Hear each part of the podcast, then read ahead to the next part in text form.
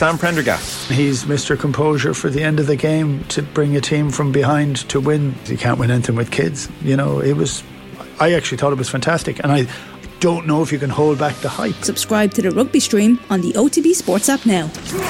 OTB's Rugby Daily with Deliveroo. Get top local restaurants delivered to your door. Deliveroo. Food we get it. Welcome to Friday's Rugby Daily. My name is Richie McCormack, and on the way, Greg McWilliams is out as Ireland women's head coach. Two forwards make timely returns to the Munster team for their URC quarter final. Harry Byrne reaches a Leinster milestone as Leo Cullen rings the changes for Leinster. And Ireland's fate in the new Women's 15 competition is sealed. Rugby Daily is brought to you in partnership with Deliveroo. Get top local restaurants delivered to your door. Deliveroo, food we get it. First today, the IRFU this afternoon confirmed that Greg McWilliams is no longer the Ireland women's head coach. According to the Irish Independent, he'd told some players last weekend that he was leaving a position he's occupied since late 2021 when he replaced Adam Griggs. On Tuesday, the IRFU said they were still in discussions with McWilliams, but today his departure was made official.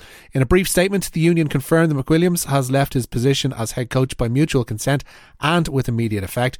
The remainder of the management team, including John McKee and Niamh Briggs, will oversee operations until a long term successor to McWilliams is found. The IRFU thanked him for his efforts over the last 18 months, wishing both him and his family well. It was confirmed today, meanwhile, that Ireland's wooden spoon finish in this year's TikTok Women's Six Nations has landed them in Tier 3 of the new Women's 15 competition, or WXV if you prefer. The autumn competition will increase the number of international games for all countries, doubling them in some instances. Joining Ireland in Tier 3 will be the loser of a playoff between Italy and Spain, while Brazil and Colombia will meet to decide South American participation in Tier 3. Tier 3 will be split into two pools of three, with promotion open to the second tier. The inaugural WXV is due to get underway in October of this year, and we'll hear from seven star Amee-Leigh Murphy Crowe later in the pod. Tadhg Beirne will make his first appearance since February when he lines out a blindside flanker in Munster's URC quarter final away to Glasgow tomorrow night Beirne's been sidelined since the Six Nations win over France with an ankle injury. RG Snyman has also recovered from a head injury to return in the second row.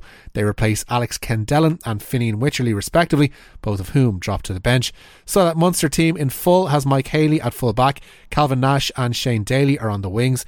In the centre, then, it's Antoine Frisch and Malakai Fekitoa. Jack Crowley and Conor Murray are the halfbacks. Across the front row, it's Jeremy Loughman, Diarmuid Barron, and Stephen Archer. Jean Kleyn packs down alongside RG Snyman in the second row. A blindside flanker, it's the returning Tadhg Beirne. Peter O'Mahony switches to the open side, and Gavin Coombs starts at number 8. For Glasgow, Richie Gray will earn his 100th cap for the Warriors. They have Ollie Smith at full back. On the wings are Sebastian Cancelliere and Kyle Steyn, who captains the side. In the centre, it's Sione Tuipulotu and Stafford McDowell, with Tom Jordan and George Horn their halfbacks. In the front row, it's Jamie Bhatti, Johnny Matthews, and Zander Fagerson. Scott Cummings packs down alongside Centurion Richie Gray. Matt Fagerson is on blindside flanker. Rory Darge is on the open, and Jack Dempsey will start at number eight for Glasgow. Leinster head coach Leo Cullen has made nine changes to the side that beat Toulouse for their URC quarter final with the Cell C Sharks tomorrow at the Aviva. Harry Byrne earns his 50th cap for the province and forms a halfback partnership with captain for the day Luke McGrath. Ciarán Frawley and Charlie Ngatai are set to start together at centre for the very first time. Dave Kearney comes in on the wing for Jimmy O'Brien, while loose head Michael Milne replaces Andrew Porter. There's a fresh second row partnership of Ryan Baird and Jason Jenkins. Max Deegan and Scott Penny come into the back row, with Caelan Doris shifting to number eight. Leo Cullen says changes were warranted on a number of fronts. We do the group a disservice if we didn't make changes and give other guys an opportunity. Um, because the nature of the season, as we know, like there's so many moving parts and it's over such a long period of time. And you know, some guys have been excellent in terms of getting us to where we are, um, and it's required a lot of players. Um, and so then it's trying to get the right balance in terms of selection. And you know, we, we think we've a a really exciting group, um, and plenty of guys with a point to prove, and hopefully we'll see that. You know, I hope, hope really hope we see guys because I, I know there's, you know, the previous week there's there's disappointed players not to be selected. So. Um, the group that we have, as I said, uh, you know, I think it's a, it's an exciting group, and you know, we really hope to go well because it's big. You know, we, we want to be successful on on, on both fronts, um, which is not easy. Um, you know, Sharks out of Europe, so you know they they're a two week lead into the game, um, and every team is slightly different dynamic how they do things. You know, you, obviously you have to do your things your own way. Um, but in terms of the, the question, yeah, like it's you know, some guys you're sort of making a calls on how guys have pulled up from the previous week, but there's no showstoppers really with anyone at the moment, which is good.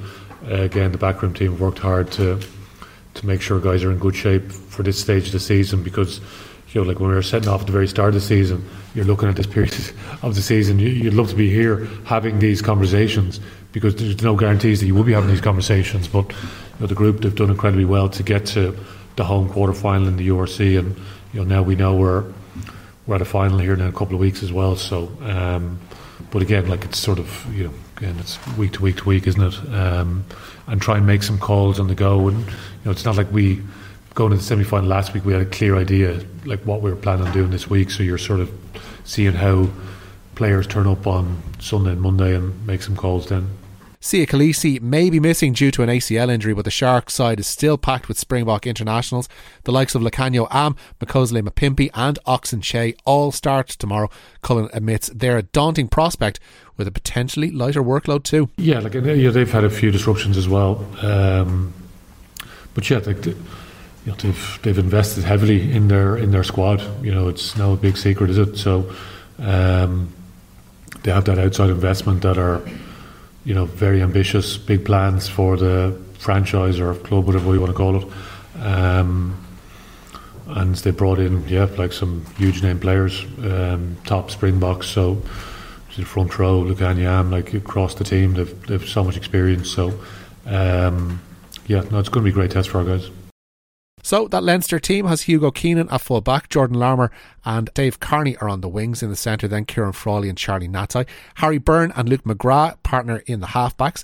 In the front row, it's loosehead Michael Milne, hooker Dan Sheehan, and a tight head Tadhg Furlong continues. It's a new second row partnership of Ryan Baird and Jason Jenkins, with Max Deegan at blindside flanker, Scott Penny on the open, and Caelan Doris winning a 66th cap at number 8.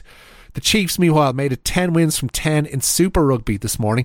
Daniel Rona scored a pair of tries and a 52 points to 28 victory over the Highlanders at the Forsyth Bar Stadium. Soon to be Munster players Alex Nankivell and John Ryan both came off the bench for the Chiefs in that one. That was the Highlanders' seventh defeat of the season and leaves them in eighth spot in the table. Finally, let's hear from Ireland's seven star Amee-Leigh Murphy Crowe. She's been among the many sequestered away from the 15 squad as the Ireland Women's Sevens look to qualify for the Olympic Games in Paris. The final leg of the HSBC Sevens World Series gets underway next Friday in Toulouse, and Murphy Crowe spoke to our contractually obliged Bock, Stephen Kisby Green we are focused on Olympic qualification. That's this part of the journey that we're on. Um, but like I said, you, as an athlete, you never want to get too carried away with what's going on in the future. And we know, like, at what's at hand right now is next week's prep, going into the tournament, the tournament itself, how we get through that, nailing things to allow our performances to be where we want them to be. Um, so yeah, I think that's like the mindset. If I'm coming across right to Stephen, sorry. Yeah, no, exactly. That, that's that's that's perfect. Um, then you also alluded to the, the last last events in Hong Kong not going exactly your way. You, um, you actually came very close to beating one of the best teams in the world in Australia in the in the group stages, and then it, there was just a bridge too far in the quarterfinals. Um, you've basically faced Australia every at, at, least once every tournament this year, and as I um, they're one step below New Zealand in being like the best team in the world do you think you have their number now a little bit? I mean, just one try in it in the in the group stages in Hong Kong. Uh, do do you think you can get over that line if you were to face them in a in, in a knockout stages or, or in the uh, yeah in the knockout stages this uh, this, this this weekend? Um, yeah, we had a really close game with them in our pool game. Um, we showed a lot of what we're about, like hard work, being able to move the ball, to defend as a team, to be as connected as we as we can be as possible. Um, look, I think any high performance team wants to strive to beat the best in the world. And I think that every team chases to be the best in the world. So wanting to beat the best, wanting to play and perform against them. And I think that's how like you would look at a game like that. Um, you mightn't go into it thinking, oh, we're going to win this game. You go into it and you play it moment by moment and win each moment, whatever's out in front of you. Um, so that's how you would we would look at like how we would take on the best in the world essentially But do you have any sort of plans or strategies in mind for going up against the, the, the likes of an Australia or a New Zealand or even a France? Um, have you specifically set up game plans to target those big, like the biggest teams in the world, or are you focusing on your own um, game plan and your game plan will beat everyone else no matter who they are?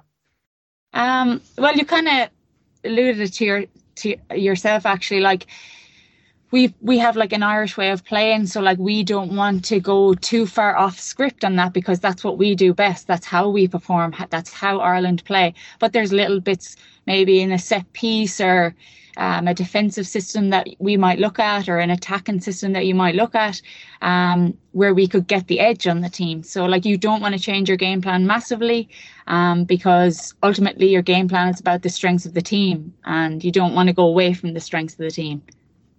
No, that's, that's fair enough. And then lastly for me, if I may ask a little bit about something that isn't sevens related specifically, but linking back to the 15s. Um, there has been a lot of talk, obviously, with the Six Nations that uh, that, happened. Um, there was a lot of talk about bringing sevens players back, and um, uh, the basically an idea that sevens is slightly less as important as the 15s game at the moment, which I know a lot of the sevens players and the sevens management don't agree with. So, you, is there anything you want to say? Like, um, do you think Sevens is not, is not getting the respect by the wider uh, Irish media or wider, uh, wider Irish public as maybe the 15s get? And is there anything that you want to like? like can can we change that? Um, I think we'll be able to change that ourselves. Um, there is obviously a narrative out there that goes around like, but you know we ourselves can control that by performing well and playing well at tournaments. We saw it last year once we got to the final and started to get medals. Like people were jumping on board and like had a huge following for us. Um, but yeah, I do think like we'll we can um, strive to do that to, to change that ourselves as players. We don't want it to be a 15s versus 7s because that's just not what it's about. This is just about women's rugby wanting to grow women's rugby in in ireland. And you know it's it's not even just about women's rugby it's about growing women's sport and getting younger girls to play sport because ultimately that's what this country wants. We're a small little island, little fighting Irish island, and we punch well above our weight in so many sports. That's it for today's and indeed this week's Rugby Daily. Don't forget to subscribe to the OTB Rugby feed for all of our latest rugby podcasts first. My name is Richie McCormack and I'll be back with more Rugby Daily for you next week. Till then, have a great weekend.